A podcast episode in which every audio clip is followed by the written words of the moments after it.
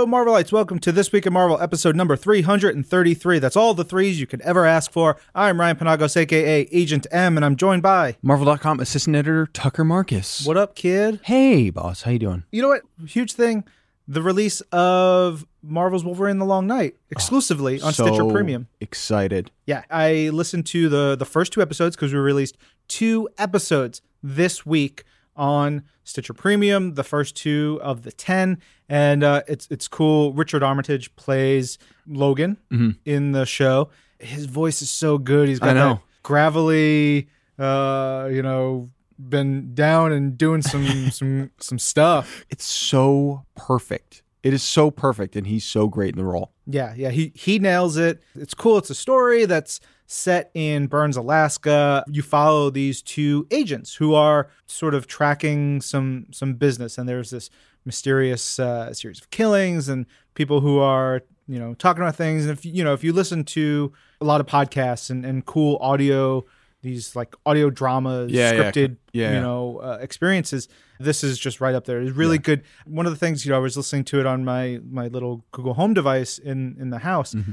and the the sound quality is so good. The the Foley effects and Mm-hmm. just you, you feel like you're brought into the world really really well. I have to listen to it on a device like that, not on my headphones, which I prefer when I listen to podcasts because my wife really wanted to listen Yeah, to it too. yeah. So it's like a family experience now. We're listening to the show together, so it's super cool. And now your kiddies get to listen too. Yeah, they're like, what, what what's going on? That Logan guy. And they're like, Whoa, meow. uh, so it's great. You guys can check it out. You go to wolverinepodcast.com. You can sign up if you don't have Stitcher Premium already. You can sign up for Stitcher Premium right there. Use the promo code Marvel. You get a free month, I believe. If you sign up now, you're going to get to be able to check out four or five episodes by mm-hmm. the time you know you, you've run through your full month but you're gonna want Right. to you're gonna have to hear the full series Come on. yeah Come on. what are you what are you what are you talking about? What are you, what are you kidding me? yeah Come on. so it's it's really cool Snicked. Wow it's like i'm back on the show. Or did you do all the foley work on the program tucker? No? Is that that a no no, no. Oh, okay great. Yeah so all that stuff happened. I do want to give uh, a, a shout out to heather antos. She has left the halls of mighty marvel heather was awesome she was great she worked on deadpool books and the star wars books one of which we will be talking about soon great editor super cool person i would always go down and talk to her about video games and star wars and different things she has left to go do video game work Yeah. uh, she's going to be working like in esports and, and so i'm I'm proud to see her go and, and get a really cool gig, get a great career. And it's good to see cool people doing fun stuff. Yeah, definitely. I remember when I was interning and I recorded an episode of this show and you were in conversation with Heather and after the show was over we talked about Star Wars, Star Wars comics. After the show was over it was immediately after The Force Awakens premiered. Mm. And I was like, "Guys, don't go anywhere." Please, please, someone talk to me about this movie. and we just sat there, very, and had a great conversation. Yeah, I Yeah. remember it really well. That's awesome. I saw this weekend the Brooklyn Museum has a David Bowie exhibit that originally was at the Victorian Albert Museum. Hmm. And I bring it up here because I think about how influential David Bowie has been to eh, like everything. Yeah. But in particular, how influential he is to our writers and our artists in the way they, they think about art and taking chances and changing and storytelling. And so this exhibit at the Brooklyn Museum was incredible. I mm. think we spent three hours there. Wow. Because it's massive, and you get to see all his costumes, his handwritten notes for all the songs, and and and various different things. And you know, going through it, I was like, he has comic books that he worked on oh, and really? stuff like that, and really really cool things. That's awesome. If you get a chance to be in Brooklyn and go to the Brooklyn Museum, it is well worth the trip. That's great. And and you know, it was also sad because we lost Bowie early, earlier than we would have Mm-hmm. Yeah, liked, but yeah. also we we learned that Dr. Stephen Hawking passed away Yes. just the night before we recorded this. Mm-hmm. So again, that's another person who was super influential into a lot of the ways that our creators think about stories. You know, the way he he helped us understand the universe Yeah. helps a lot of our writers and artists think about telling stories and and developing you know the possibilities you think of a guy like mark waid who has degrees in physics and he's telling stories about the microverse in ant-man and the wasp or so many things and a lot of that is possible because of a guy like Stephen Hawking. Yeah, completely. Yeah. So uh, we mourn we mourn that loss. I just want to let you guys know to tune in to next week's episode of Earth's Mightiest Show because I'll be talking about the new book by Jimmy O Yang with Jimmy himself. He's one of the stars of Silicon Valley. So funny. Yeah, uh, he was he was a good time. We played a game with him. That was that was a fun little interview that I did with him, and uh, he he tells some interesting things. uh, we, we, had, we had a good conversation, but uh, he was neat, and we played a game about America on EMS. So Very check that out. Not that, and that that's not Gabby Rivera's America. No, we, we, but but America does show up in the game. Oh, okay. Yeah, yeah. It- it all comes together. Interesting. Yeah. We are getting close, hopefully, on a permanent new voice for this week in Marvel. I, I'll just give you all listeners a tease that that will hopefully be happening soon. Yeah. Yeah. So awesome. Little note, it's coming up in a couple of weeks, but I'll be at C2E2 in Chicago. Would love to know if any of our This Week in Marvel listeners will be there. Uh, I'll be, uh, you know, I always host panel or two and uh, do some events, and I'm happy. I want to see the fans and talk to people. Uh, we'll do some stuff at the, the Marvel booth, but it should be cool. I'm excited. The guest list for the show is bonkers. Oh, awesome. When you're in Chicago, Mm. what are your what are your food musts? So there's uh what's the name of the the quote unquote pizza place I go to? Pequod's, I think. Look, I'm gonna be real with you. I'm a New Yorker. You are. That ain't pizza. Yeah. It's a delicious dish. It's a casserole. It is it is Right. uh, something that Oh man. is is in and of Farewell to listeners in Illinois. I'm, whatever, man. We'll go toe to toe. I'll give you some real pizza. Come to my town. But yeah, it's great. I absolutely love deep dish. I Yeah, yeah. love it. Yeah. But to me, it's not pizza. Chicago is the place with the casserole. Wow, you did it again, Tom. the Union Stockyard and C2E2. Michael Jordan for the win. That's it. That's good. We did it. That's a great Chicago. You can have that song for free. There you go. But what you can't have for free are the new comics that are out this week. If you missed it, the pull list has the full rundown of all the books, and we have pulled out our three favorites for us to dig a little bit deeper. I'm going to go first with one of my picks, which is all new Wolverine number 32. This is written by Tom Taylor. Art by Djibril Morissette-Phan and colors by Nolan Woodard, letters by Cory Petit. I was looking at because we we put together the Twimmies list, like mm-hmm. what are the books that we picked? Looking at the Twimmies list, and it was like all new Wolverine 31, all new Wolverine 32. Oh, Just- yeah. I think X Men Red might have been in there. It's uh-huh. like Tom Taylor, man. Yeah. As a writer, crushes he's- consistently. He's he's coming in there hard, and I can't help it. I can't help but love this book. It's it's like everything I want. It's funny. It's got heart. In this one, we don't have a ton of Honey Badger. I don't even know if Honey Badger shows up in it at all. Uh, sadly, Panagos the Pelican not not in it at all, which I think is a travesty. But we'll we'll get to that in another time. This one is is cool because in the previous arc we had Laura and her family sort of dealing with the repercussions of their actions over mm-hmm. the years and, mm-hmm. and seeing the fallout of hey you know when laura was a kid she was trained by the people who basically made her into a killer to turn into a monster Right. right? And she killed a lot of people against her will. You know they, they had this trigger sent they made her do these terrible things. And so the this group the orphans of x were the people who were left after you know like someone's parents were killed. Mm-hmm. Well this person grows up and has this grudge. Right. and so there was that whole great story about those people. And the result of that was laura being like look i'll work with you. Mm-hmm. Let's i was a victim.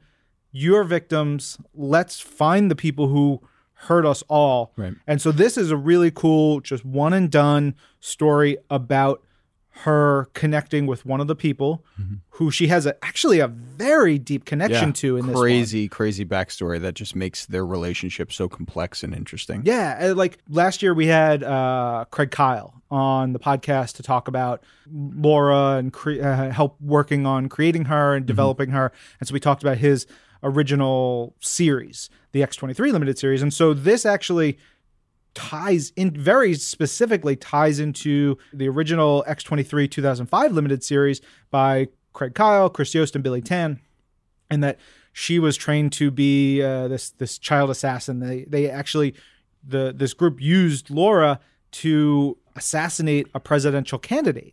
And, you know, in that original limited series, you see it from this one perspective. And it's horrible, it's brutal. But here we see it from a different perspective where the woman that Laura teams up with here, we see her dad was a Secret Service agent mm-hmm. and was one of the people that Laura killed. And you have this heartbreaking moment where this man is sees this child Right. killing all these people. And he's like please I, like pointing a gun at her don't make me do this. And she just murders him because she has she's not in control. Right. she's blinded by the anger and the rage from her the trigger scent that has been developed into her. Mm-hmm. Uh, and so you have this cool moment of laura and the woman sort of feeling each other out figuring out what they're going to do. And laura's like i found this guy. I know who did this to us this specific incident. Right. let's go get him. He he went. He fled. He's gone underground. He's like offshore being a, you know sleazeball mm-hmm. away from the world. And there's a, a, a terrific moment in here where laura's like i gotta go. I gotta i gotta do this. And the woman's like i'm coming with you. And laura's like no you're, you're not i could do this by myself and the woman is like no i'm coming she's trained she knows how to fight she's she says i'll try not to kill him but I will definitely hurt him. And then Laura has this great line, one of my favorites of the week. She says, Of course, you should most definitely pack some extra large Nazi stopping boots. And it's just this great moment, which has payoff Yep. later in the issue. Oh, issue. does it? Tremendous payoff. And so they go to this, you know, this like remote island where this guy has, he owns a resort. And you know he's he's living off the fat of the land. If mm-hmm. the fat of the land means he's got a resort, and he's there. There's great altercations, you know, there's violence, of course, but there's also like sensible, heartfelt talking, right. which is an important thing in a book like this where you're trying to get across like how much these characters have lost. Mm-hmm. And it's not just about the violence, it's not just about getting revenge, Right. it's about closure. And so there's so much cool moments of closure here. And the art is gorgeous, you know, the way Djibril draws Laura in a a flower print shirt is is so off-putting Yeah. because that's not the character you think of, but it works so well. It adds to that flavor of her trying to move past so much. The boots show up at the end. It's a great issue. It's funny. The dialogue between the the, the characters solid. Can't speak highly enough of this. And I think we're going into Old Woman Laura Yeah. after this, which is going to be wild. So cool. Such a great idea. Uh, speaking of kind of tropical locales, we drop in on one after an incredible intro in Star Wars Darth Vader number 13, which is my pick of the week. I have loved this series throughout every single issue. It's so, so good. Every issue just introduces new elements, like new levels of badassery to this character every issue, but this one was just super special for me. Tucker, what do they call Star Wars nuts? Like, you know, you have your Trekkers, Trekkies, Right. Mm. Uh, you call them Warsies? no, that, that sounds bad. Uh, that's a great question. I don't know. I don't know. Like just uh, Star Wars fans, Hmm. I guess. I was anticlimactic. Yeah, I was hoping yeah. we'd have you, Completely. you being, There was no emphatic answer. yeah, you being one of the biggest Star Wars fans I know. I was hoping. Well, that's an honor. Uh, yeah, it's without question. Anyway, continue. The number issue number thirteen is written by Charles Soule. Pencils are by Giuseppe Camuncoli. Inks are by Daniele Orlandini. Colors are David Curiel. Like I said, you know, this entire series has been so, so, so, so good. Every issue. One something about Star Wars is you you always wonder, uh, you know, whether it's from a fan's perspective or from a creator's perspective, whatever medium that might be in. There's just a point that floats out there in the universe that is so specifically Star Wars in tone, in its visuals, in the storytelling. And, you know, you always wonder, like, does someone get it? Like, if you get it, you really get it. And Charles Soule gets it so hard. I mean, not just the kind of rules and limitations of the universe, of course, but the soul of it all and what makes it so powerful on an emotional level, what makes it so epic uh, on, on this kind of grand, kind of mythical level. This issue starts out with a flashback, a really fascinating flashback to the battle on Mustafar that we see in episode three, Revenge of the Sith, between Obi Wan and Anakin. And it's towards the end of the battle. And we pick up right at the end with Obi Wan kind of looking over this river of lava. And we see him and he delivers his line, his famous line It's over, Anakin. I have the high ground. And then there's this just awesome close up, but instead of Anakin Skywalker standing there on the platform on the river, it's Darth Vader. And he's this kind of fully realized Vader fully powered version of himself that Vader is clearly looking back on now and revising this history in his mind. And he says, You know, you underestimate my power.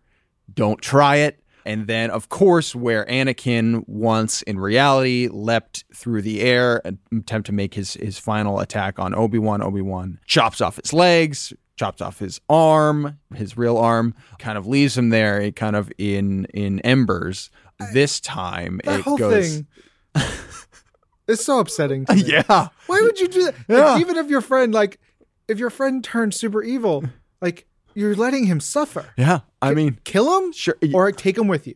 Try I- to find a way to help. Sure, I, I I am completely there. I, I it's it's a really difficult moment, and, and I think it's that is the power of this kind of culmination of the the prequel stories and of these two brothers' relationship, and and that's why that's what's so emotional about it. And I think it's it's pretty interesting that in Vader's mind, we're only seeing him start the story there. We see him hmm. start the story right when Obi Wan kind of challenges him. Yeah. It says, It's over now. I won. Instead of the moment that we come to a little bit after, Vader essentially, instead of trying to leap through the air, instead of making that attack that way, like actually happened, he just lifts him, kind of force chokes him through the air, slams him down. It's just brutal in in the kind of anger that he is kind of revising this story. Obi Wan's line where he says, "You were my brother, Anakin. I loved you," is kind of snuffed out by the fire and flame that Obi Wan is then consumed by in this revisionist history,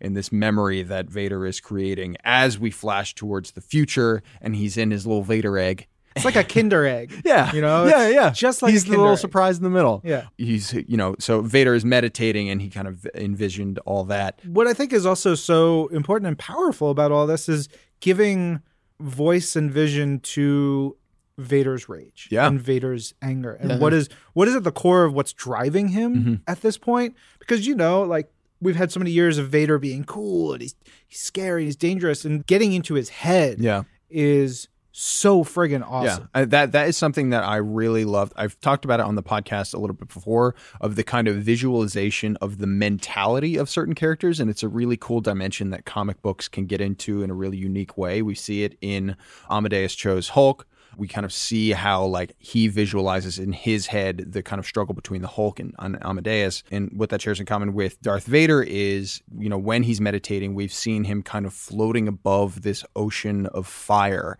that is his his inner mind. And it's so dark and so kind of frightening and just filled and fueled by pure rage. And it's really interesting because this story arc is called burning seas. So i'll see you know we'll see how that's reflected in Vader's, you know, uh, mental state as it is physically and literally with where he goes. Because after he has that meditation, after he has that vision, he goes and visits with the Emperor, who tells him that there, is, essentially, the, we're we're witnessing the Empire put its thumb on the scale of the of the galaxy. It's pushing things into their favor. It's making sure everyone is being controlled. It's making sure every single planet and every system is being obedient to the Emperor's will and to the Empire at whole. So Mon Cala is one of the most kind of well known, I would say, like Star Wars planets that we never got to see in the films. And that is one of the planets where like there's there are kind of rumbles of resistance, of of rebellion, of uprising against the Empire. And the Emperor says we need to go there and shut it down before it becomes an actual issue. slippery fish people man Uh, yeah, these slippery fish people. Uh, it's really interesting. We get some tie-ins to a great character from Rogue One, Admiral Raddus, who is not in kind of the military command that we see him, you know, later on. Which I believe this story takes place about three years after uh, uh, Revenge of the Sith, uh, whereas Rogue One takes place about mm, you know 15, 17 years after this story would. But it's interesting as those little stories are dotted in, and that's one of my favorite things about these about the Star Wars story. I'm glad you're the one like you're picking up on that stuff because I didn't even realize I didn't Right. connect those dots Right, for right, Admiral right. Raddus. Yeah, yeah. That's cool. That, Yeah, yeah. That's like that's a neat little little Easter egg. Are you completely skipping over Tarkin? You- Yeah, you, it- got the not yet Grand Moff, but the grandest of Moffs. Yeah, I mean the the Moff is grand. Yeah, At this point, he's what Governor Tarkin. I Yeah. think they call him. Yeah, yeah. He's not. He's not fully ascended to Grand Moff Yes, status. right? And they do call him Governor Tarkin, which is a very a little a little other interesting note that kind of adds weight to what Leia addresses him as when she gets first taken aboard his ship in A New Hope, um, and she addresses him. And, and, and calls him Governor Tarkin, Hmm. uh, which is is kind of it's funny because we know him as Grand Moff Tarkin, so Yeah. I guess you know i i unaddressed it's fine and it works perfectly. But when you put this in and you kind of infuse it with the fact that like yeah, he, somewhere in here he got a promotion, Yeah. and like that that is just Leia kind of like giving him a little dig of like just calling him like by his old job title is really really awesome. It just infuses those tiny moments with so much. Do you like bad lip reading? Oh yeah, Did you see the new bad lip reading? no, I didn't. There's a new bad lip reading of Tarkin and Leia, and it's one of their songs. Oh, it is delightful. Oh, I gotta check And it out. especially if you're reading, like I read this and ju- and then saw Right, that, right. So it's a lot of Tarkin in there. Primo. yeah, I gotta watch that.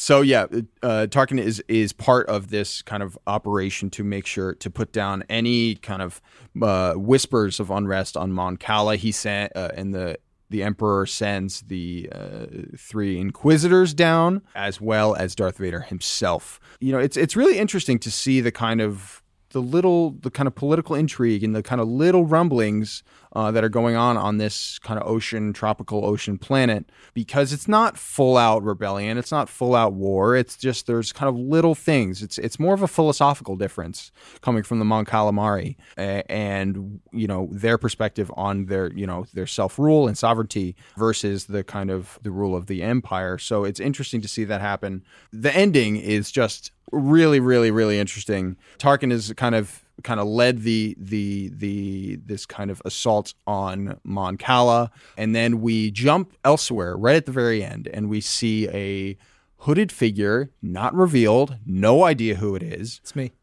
it's you Yep. it's Panagos the Pelican Yep. Panagos and Pelican back in Star Wars lore.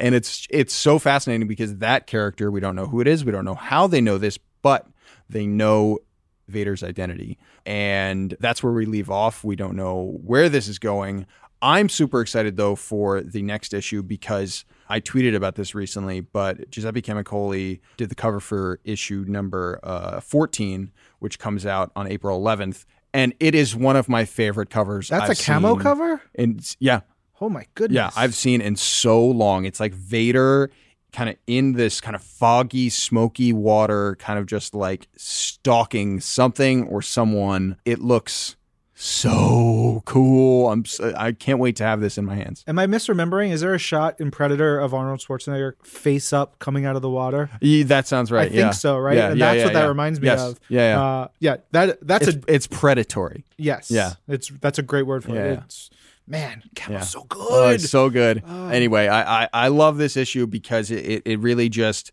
like I said, it's those little moments where it ties into Raddus, it ties into Governor Tarkin, it ties into the larger lore and makes the, the, the these kind of other stories that may have existed for a couple years or may have existed for 40 years and just kind of elevates them in just these little little tiny ways that make it so so fun to read as well as Charles's command of the character and of the world and Giuseppe's just awesome art. Yeah, this book just on an issue by issue basis is one of my favorites. for sure. And last book of the week is one half of this week's Chip Zip Double Dip. Hashtag Chip Zip Double Dip. Oh, if yeah. you follow Chip Zdarsky on Twitter, you will know that. He is the writer. Art on this is by Valerio Schiti, colors by Frank Martin, letters by Joe Caramagna. And this is this is Marvel two in one number four. I got confused because there's a two under Right, the four, right. and I just went, "Wait, um, it's number four, right? We've already read like three issues of this." Yeah, yeah. Anyway, this is number four, and uh, man, Valerio Schiti, so good. I remember Valerio started doing work that like really started to slap me in the face in uh, the Sif book that Kathryn Immonen was writing years ago. Oh, cool. And he drew Sif in like she was freaking badass and cool and the way he drew her clothing and her swords and the, all the energy in mm-hmm. his in his art is mm-hmm. is just apparent and it happens here. He's also friggin amazing at designing things. Yeah. so in this issue he gets to design i assume it's all him uh, that Right. has designed this new look for the fantastic four. They're not mm-hmm. quite the four here. It's thing johnny and dr rachna koul they are exploring but these these cool looks it's like this is a jacket I want to wear. Yeah. This is a public plea to Marvel licensing. Give me this jacket. Yeah, it's awesome. Let me buy this. Yeah, yeah. Or It- preferably have someone give me this to wear on a video. Because it's dope. It's this like white and blue and this, you know, like a racer jacket. yeah. Yeah. Like a racer explorer jacket. Thing has one on. Uh, his has like short sleeves. Johnny has one on. It looks real good on him. Rachna has one, has like a full suit. They just, it looks really, really cool. Yeah, it, it's funny that you you you bring up the design specifically. Valerio is obviously taking over on art, or he's starting on art alongside Dan Slott with Tony Stark Iron Man coming this summer. But just this week, we put up an article online that showed some of his concept art for for some new Tony Stark suits, for like Stark Tower, for a lot of stuff, and it's so cool to get a behind the scenes look at like his incredible design process. Yeah, he does a t- even more designing in here because this issue has the team, our, our three right now, going to alternate universes. They travel into the multiverse to go and try and track down where the Richards family is. Mm-hmm. They they have some technology that Dr. Koul has developed based on a piece of tech that Reed Richards left for Ben. And so they're sort of tracking an energy signature. And they go through the multiverse. There's this beautiful very Kirby-esque. That's another thing about Valerio. He does Kirby type weird and, and trippy as well as, you know, like machinery and different elements so well. He hits that note so perfectly. Get them in like this space between love that. universes, right? It's galaxies and, and beautiful colors from Frank Martin uh, and and Johnny Storm freaking out because it's so big and crazy, and then boop, they go into this other universe, and so this other universe seems like theirs, but it's not, and so you get another chance for Valerio to design some uh, new looks for characters. We see cool shield outfits for She-Hulk and Wolverine. They're like similar to things we've seen, but they're just different Right. enough, but also unique and relevant enough to what you know. It's it hits all the right notes. Yeah, yeah. It looks great. Of course, heroes fighting heroes. It's one of those great classic moments. Uh, Chip nails it. Of the good guys are here, and they see another bunch of good guys, and then one doesn't trust the other one, so they get into some fighting at first, and yada yada yada. And eventually, they have to come together to figure out something bigger. There's a great moment in here where this alternate universe Wolverine is like, "No, you're a Skrull," and stabs Johnny, and this beautiful silhouetted scene, and mm-hmm. you just get Ben Grimm raged at, yeah. like he's so angry. It's like unhinged.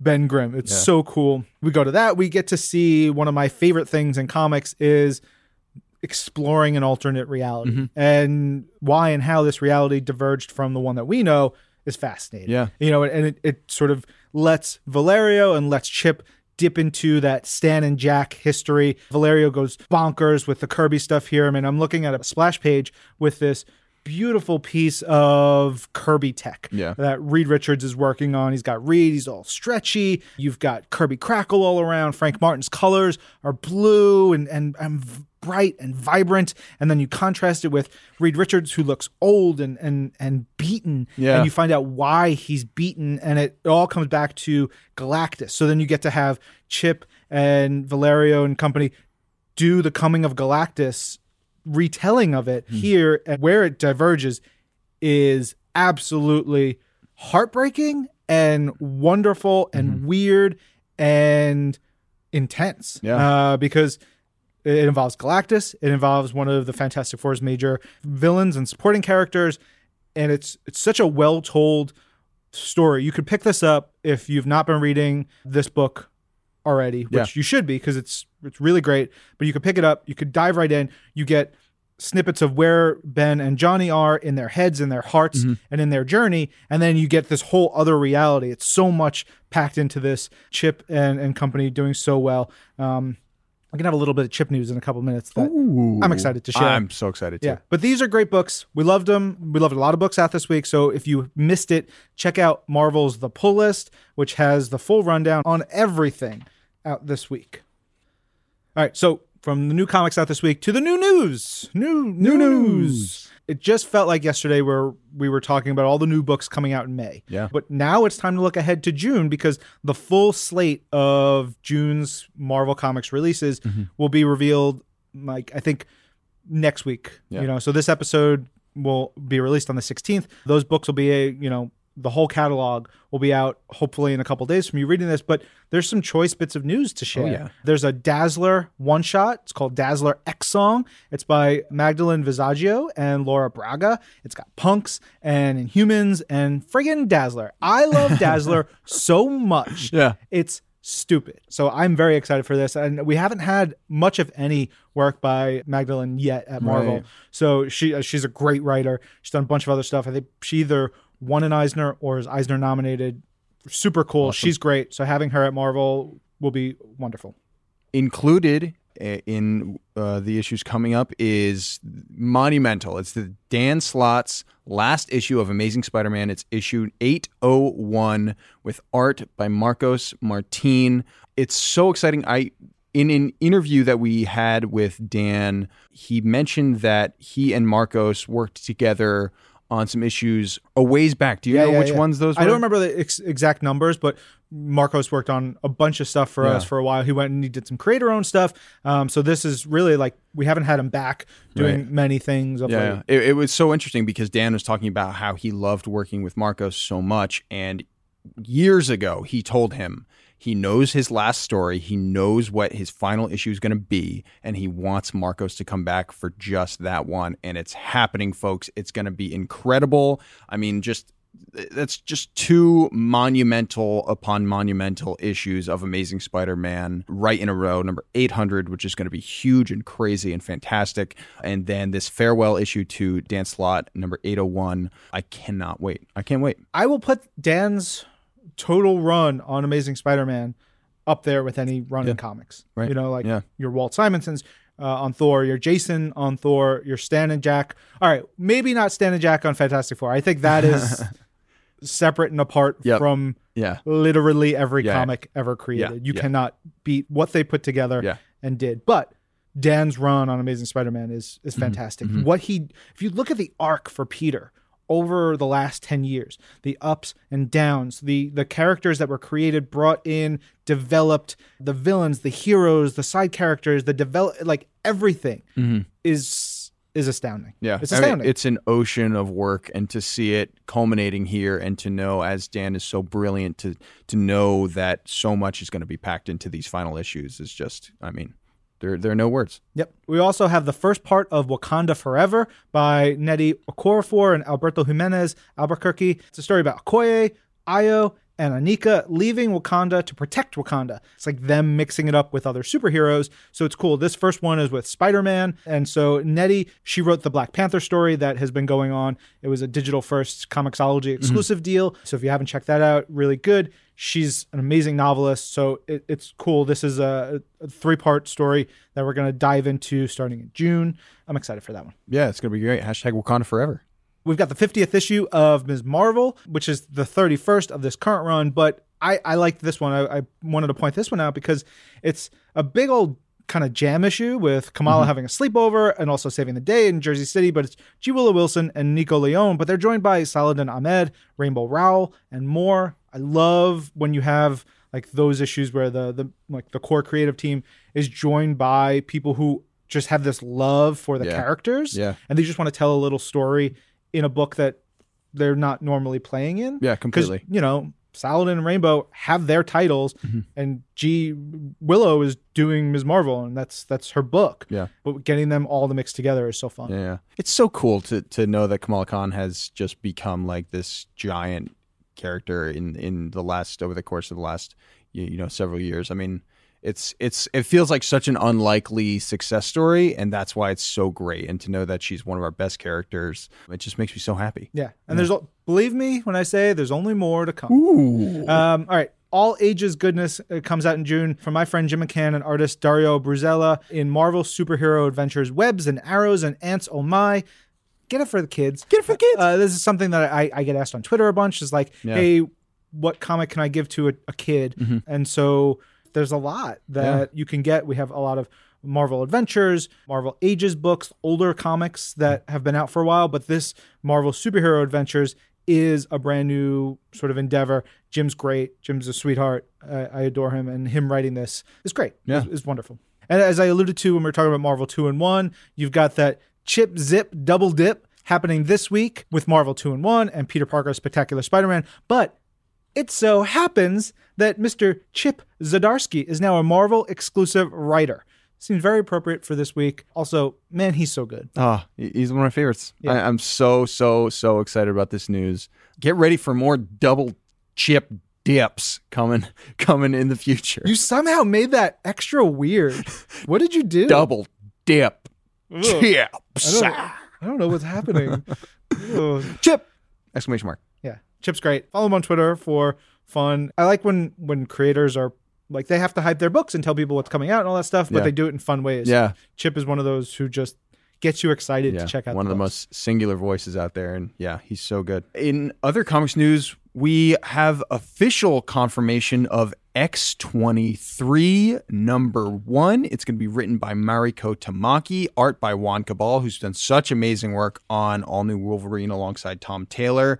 I cannot wait. It's coming this summer. Laura is going back to the X23 mantle as another dude that has the other name is back around and uh, hanging out in the Marvel universe once again. It's so cool to see Mariko. She's coming over from She-Hulk, which she did such amazing work on, and I'm so excited to see her take on Laura Kinney and Gabby and everyone in the X23 family. It's going to be so so great. So who do I need to talk to to make sure that Panagos the Pelican and Jonathan the Wolverine are 100% in this series? Well, I mean, Juan has drawn them before. Yep. I think so. I mean, he, he you know, he he's I guess he's he's trained for it. His hand is ready. yeah. It's just Mariko. It's it's up to you. The fans are demanding it. there are people outside the the Marvel offices right now. They're protesting. There are picket lines. There are signs. Let's say, saying we want the Pelican, we want Panagos, we, want, the Pelican, we want Panagos. so you can hear them right now. Yeah, yeah, It's great. so. Yeah, can't wait for that. Look out for that coming later this summer. Yeah. On the game side, one little bit of info that Bishop is coming to Marvel Contest of Champions. My favorite mutant. yeah, he's the best. Yeah. And if he doesn't have a mullet, then I will throw my phone in the garbage. How about that? That's a little sample of the news out this week. Always check news.marvel.com, check Marvel social media for all the latest updates. But now we have a little interview. I did. We did. We we did. We did. Yeah, I was like, you were there, Tucker. yeah. You asked great questions. you, you killed it in that interview uh, with Mr. Michael K. Williams from Sundance TV's Hap and Leonard, as well as, of course, The Wire and Boardwalk Empire. And- So much else. He's One of my favorite actors. yeah. Yeah. Oh, yes. You Yeah. You were having the best time Oh, with this I interview. absolutely was. I, I I was told that I was glowing afterwards. I had so much fun. Yeah. We had Michael here before. We talk about it in the interview, but that's episode 37.5. So think about that. It's Almost 300 episodes ago. Right? That is that that's nuts to me. Yeah. I mean, that's 300 full, like, full length episodes ago. I mean, that's got to be well over in terms of just the little minisodes. and Oh yeah, the everything. minisodes. Yeah. You add another 100, 200 Yeah. episodes of that. Uh, anyway, it was great. Always love having him here. And I gave him a bunch of comics, and he was so happy. He's like, "My son is gonna love these," Yeah. and so that is a thing that just brings me joy. Yeah, yeah. Is giving people comics and knowing that they're gonna go to someone who's going to absolutely love them. Yeah. Yeah. All right. So check out our interview with Michael K. Williams. So, Michael, I am so interested. We talked briefly before we got started. You've seen Black Panther. Yes, I did. As an actor, as a fan, what are your thoughts? What were your initial reactions to the movie? Proud. Yeah. Uh, number one, very proud. It was very well done. I'm extremely proud of Michael B. Jordan, having been an alumni from Yeah, The Wire to yeah. see where he's gone in his career and where he's about to go. I felt like a very proud big brother. I was also very proud to see how Marvel, the studio, put out the movie. Mm-hmm. They didn't just, you know, put out the Panther story. They bet on it. The promotion, the rollout, the excitement, the buzz. It was just, it, it had all the classic drippings of like a major Hollywood release movie. And then the storyline, you know, and the performances matched. Yeah. It was just a win win across the board. We're here at Marvel headquarters. It's been almost six years since you you've been here before. Yes, we had you by we had actually had you on this week at Marvel. It was like episode 37 and a half, way back when. And I remember I was listening back to it. You were so excited being here and walking around the office with Thor's Thor hammer. Yes, yeah. Uh, so I apologize. We don't have a, a hammer for you to walk around with and just you know what's been going on with you in the last couple of years. Yeah, know, the last five years, uh, there were some the two most phenomenal things that happened in my life, career wise, was the night of and Black Market on Viceland with Michael K. Williams. Those shows made me reevaluate myself. I had to recalibrate, you know, slip into some darkness. Those shows were very intense, and it took a lot, took a, a huge toll on me personally. I came out of that, and it was also one other show, When We Rise. Those three shows back to back, it made me really reassess who I was, what my role meant, and what was my purpose in life. You know, today I have my foundation, MKW, which stands for Making Kids Win. I just wrapped my documentary surrounding juvenile criminal justice system in America. Mm. The working title is Diamond in the Rough. That's also with Shane Smith advice, but it's going to air on HBO sometime in the near future. You know, I'm just very excited. I'm, I'm about to produce my uh, first full-length feature film, uh, again through Vice for Fox Searchlight, based on a book I optioned off from a childhood friend of mine. The name of the book is called Bishop, and this film will be that as well. So I've been um, living in that world. And I'm very excited. I'm really proud of the doc. What makes this doc different? It's not shock TV. I'm tired of just you know tearing people's heart vows apart and with all these sad stories. And I don't want to just point the finger. This this is what's wrong, and they're the blame. I'm about solutions. That's where I'm at with it. What can I do to make it better? I know what's wrong. What can I do to make it better? Hmm. That's where I'm at as a human being today. And this doc gave me that opportunity to go out into the world and find people who are in the community making a difference, like this judge in Toledo, Ohio, like this organization called the ONS in Richmond, California. You know, there's a lot of good people doing a lot of good things in the community with not a lot of money, no famous people in their pocket, no high ranking politicians on in their Rolodex, just grassroots. And it's making a difference in very heavily crime infected communities.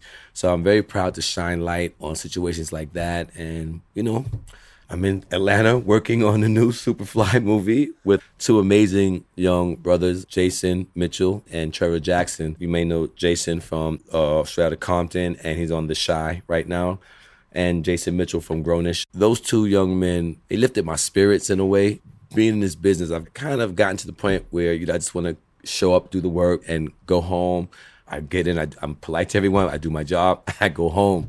These two young brothers, man, they have really made me excited to be in the business again and be with them. Just these- they're young and just getting into it, and me being around them, it kind of gave me that new feeling of what it feels like to be in the business young and doing good work.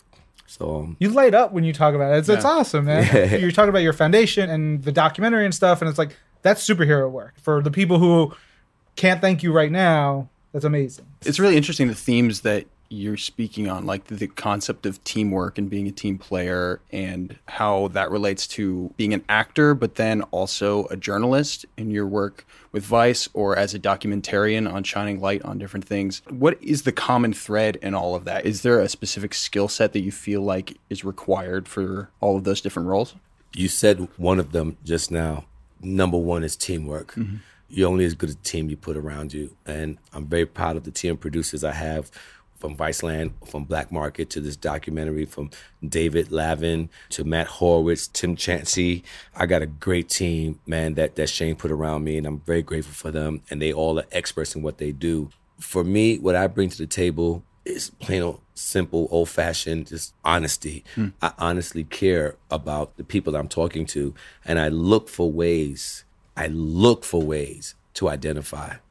Like to how do I understand? Like I know what that feels like. I may not have done exactly that, but when I was doing this, I know what that that made me feel the same way you're feeling now, and that automatically opens up the door for a level of connection that you know I try not to come in tell me your business. It's not about that. I, I come in looking to find ways I can tell you, like I've been there too. it takes their guard down. Mm. You know, it, there's a connection there, and that's the same connection that I look for with my coworkers. You know, whether the actor has been doing it before me or not. For instance, I was working with Paul Hunter. We worked on a project with a very well-known artist, icon in the business. Actually, he's new to acting. So Paul was like, you know, Mike, just be patient and you know, and just you know, just work with him. And I'm like, you know, Paul, I says, that's not the way I work. I says, you know, this thing is about connection. It's about honesty, you know, and whoever gets the other person to the outlet first plugs it in. You know, it's current, it's energy. It's there's no I've been doing it longer. You might be actually to this particular role in this particular setting, you might be closer to the outlet than I am. Whoever gets there first plugs the other person in. If we're not connected on the same level, the whole scene looks like crap.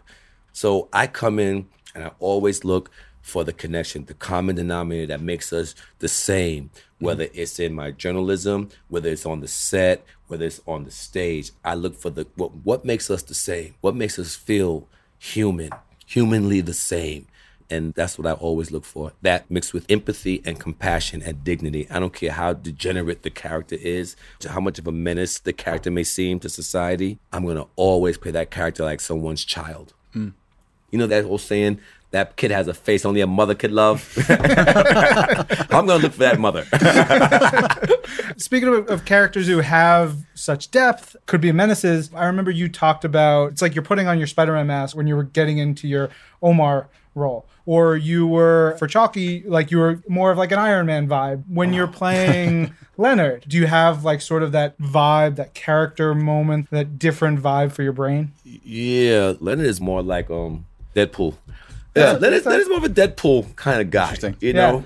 I can see that. He's a little Yeah, bit of a Yeah, a little unruly, a little Yeah. crazy, a little, Little- uh, yeah. half cocked, but it's good. Yeah, I we'll like that. cock, and, and there's a darkness to him, you know, underneath the humor. Even with Deadpool, you know, he's hurt, he's in pain, and he, that comedy, that's his defense for the pain, for the anger, because he underneath that, oh well, there's a lot of anger under there, and you know, Let It kind of has a little bit of that going on. Great source material as well from Joe. Lansdale. Show's now on Sundance TV. Yes, sir. Check it out. Michael, where can fans find you on social media? I have an Instagram and I got a Twitter, and they're both the same. BKBMG. That stands for the Brooklyn Boy Makes Good. That's pretty much me in a nutshell. Yeah. we'll find out about the doc from your Twitter and your Instagram. Great. Awesome. Thanks for coming by again. Thank you, man. How good is that interview? Wasn't Tucker a superstar, everybody? Michael K. Williams is the nicest, best guy. I know. Yeah. All right. Now it is time for the community section where we take your questions and comments. Reminder you can use the hashtag This Week in Marvel on Twitter, get them to us, or you can email us at twimpodcast at marvel.com. We've got two emails after all the tweets. First couple of tweets at Andrew Lantern says, You guys rock so much, I couldn't get by without you. If my wife asks your old school chums, lol, quick question. How many times do you read an issue to enjoy it, and how many times to really understand it? Is three or four a bad thing? I only read a book once, Yeah. full through. I think I go through an issue two or three times for my notes and, and figuring out, you know, the pieces that I love the But most. you're also reading 20 comics a week. Right. so it's it's hard to, to read one in, individual one Yeah. so many times. 20 comics a week plus any other Yeah. things that I'm working on, Yeah, research and various other banana stuff. So it is not a bad thing to No. read a comic several times. I completely relate to that. Yeah. yeah, yeah. Diving deep into it and kind of understanding. I, I I love being able to know a story and then pick out the moments that are kind of inserted in as you go and kind of view it holistically. Yes. At Brian Strenko tweeted, and this is my favorite thread. We don't have all the tweets here from Brian, but Brian and I were tweeting back and forth because he said, Agent M, I'm a recent This Week in Marvel subscriber, but I started at the beginning. I'm currently listening to Strami in episode 99. Digging your show so far, and sorry I didn't find it years ago.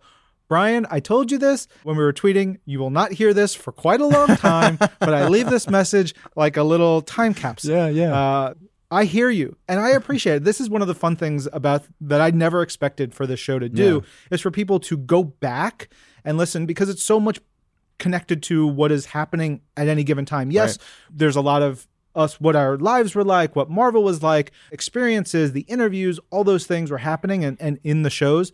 But when someone goes back and listens to, let's be honest, very poorly done episodes at the beginning, poorly produced. We didn't understand sound. We were sort of, you know, talking through paper cups Yeah, across yeah, wires. with like a string. yeah through it. uh, it was not well done so i appreciate you powering through and i appreciate all the listeners who've stuck with us to get to the point where we are now where hopefully we sound a little bit better and we, we, we're a little bit more organized the strami episode thing makes me so happy because strami who is now he's studying law in minnesota Mm-hmm. he has this thick minnesota accent Yeah. and he says episode Oh, right. uh, okay. like instead of episode, he only can say episode, uh, and so yeah, that's where he was. That's great. Yeah, it's really good. So thank you, Brian. Always feel free to tweet me uh, and use the hashtag This Week in Marvel if you wanted them included in our tweets that we pull in.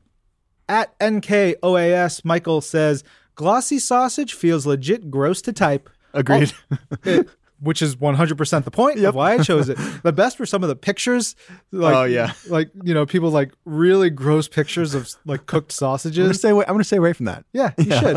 Uh, and he also says, fun fact Sideways, which we mentioned in last week's episode, stars two Spider Man villains. Right. So there's Sandman, Yep. right?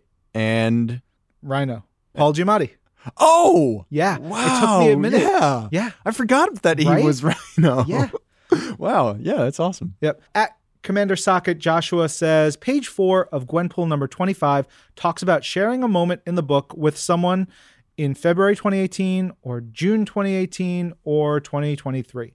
So I wrote a letter to my niece Alexis and left it on page four so we can share that moment on her graduation day in 2034. And Joshua has uh, shared this picture of him with the the comic and the, his happy graduation day note. And this is like the most heartwarming thing That's so sweet in the world. Yeah. Joshua, you should also share this with Heather Antos.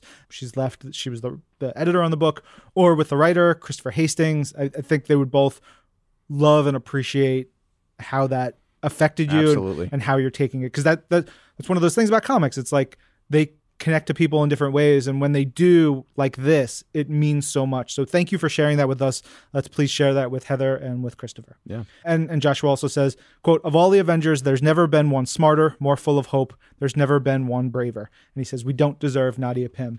You know what? I'm going to say we do deserve Nadia Pym. She's great. we earned it. We earned an amazing character Yeah, like Nadia I Pym. agree. Yeah. Uh, Simon Williams commenting on my controversial Wow. comments about. It was Gambit. huge. Yeah. Crazy news. Tore up the internet. Yeah. The best part was Kelly Kelly Thompson sharing it out and, Yeah. and like being gleeful of how she has infected me with this venom of enjoying Yeah, yeah. Gambit. And so Simon says, listening to this week of Marvel 332, hearing Agent M say he's starting to warm up to Gambit is something I never thought I'd hear. Kelly Thompson deserves an Eisner Award for that alone. Something else I never thought I'd hear is glossy sausage. so it's good. He got everything in there. yeah. It was great. Uh, thank you, Simon. Now, we also had our question of the week last week, which was what are your favorite moments from Marvel's Agents of S.H.I.E.L.D.? We got a ton of responses. We'll see what we can do. I mean, there's a bevy of tweets here in our emails, so we're going to run down them pretty quick. Captain Rogers 44 says his favorite Agents of S.H.I.E.L.D. moment is the S.H.I.E.L.D. uprising arc from the end of season one. His most emotional moment was the spy's goodbye to Bobby and Hunter. And also, S.H.I.E.L.D. 100 was an amazing moment in its own right, again, bringing me to tears. Those were things we see over and over again Yeah. uh, of what people loved, especially now Shield 100 coming out and that being so so monumental and important for the show and the characters. At Gemma Simon Z, Sarah says favorite moment is the Fitzsimmons scene in season four, episode 15, when they're trying to figure out who the LMD is. Amazing performances from Ian and Elizabeth.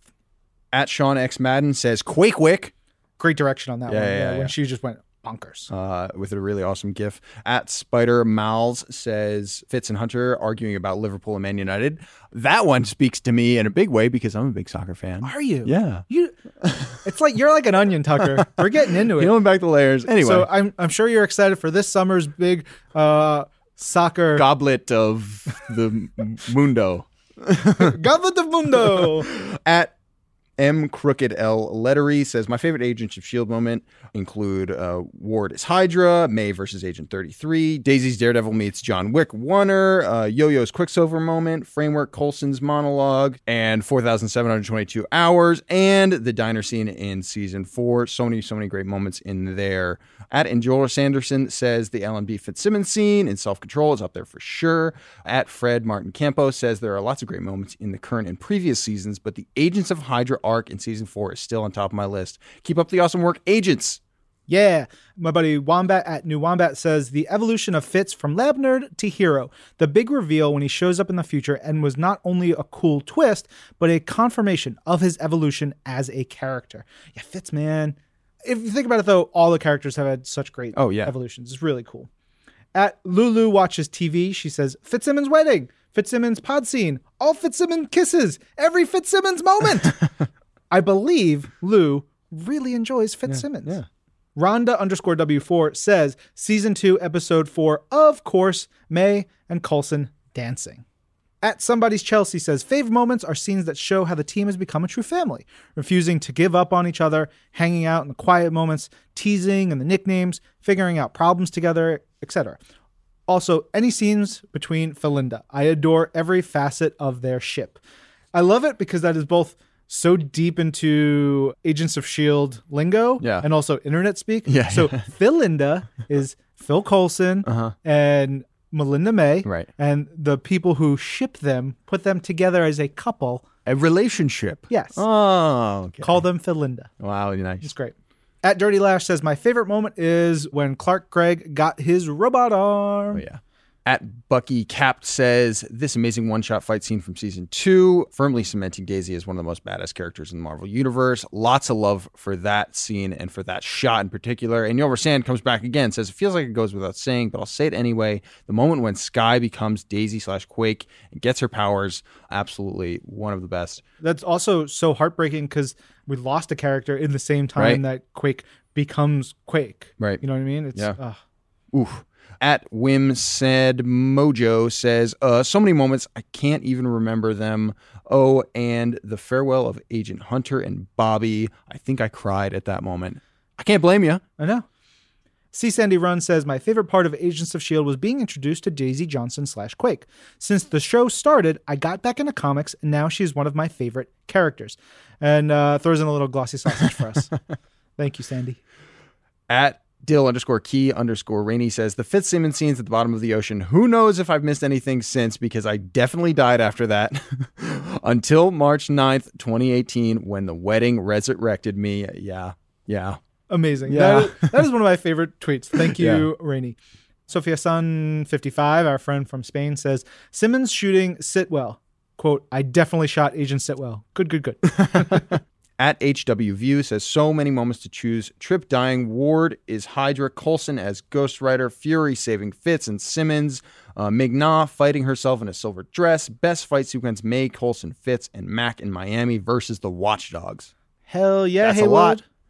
Last tweet is from Captain EMT6 says, I think my favorite part of Agents of S.H.I.E.L.D. is when we see Ghost Rider show up for the first time. The scene with the Hell Charger getting hit with an RPG like it was nothing is right out of the book, which I thought was amazing. Agents of Shield. Yeah, but we still got more. Two emails came in, one from our friend Metalord52 Workshop. His name is Carver, and he says, Twim forever.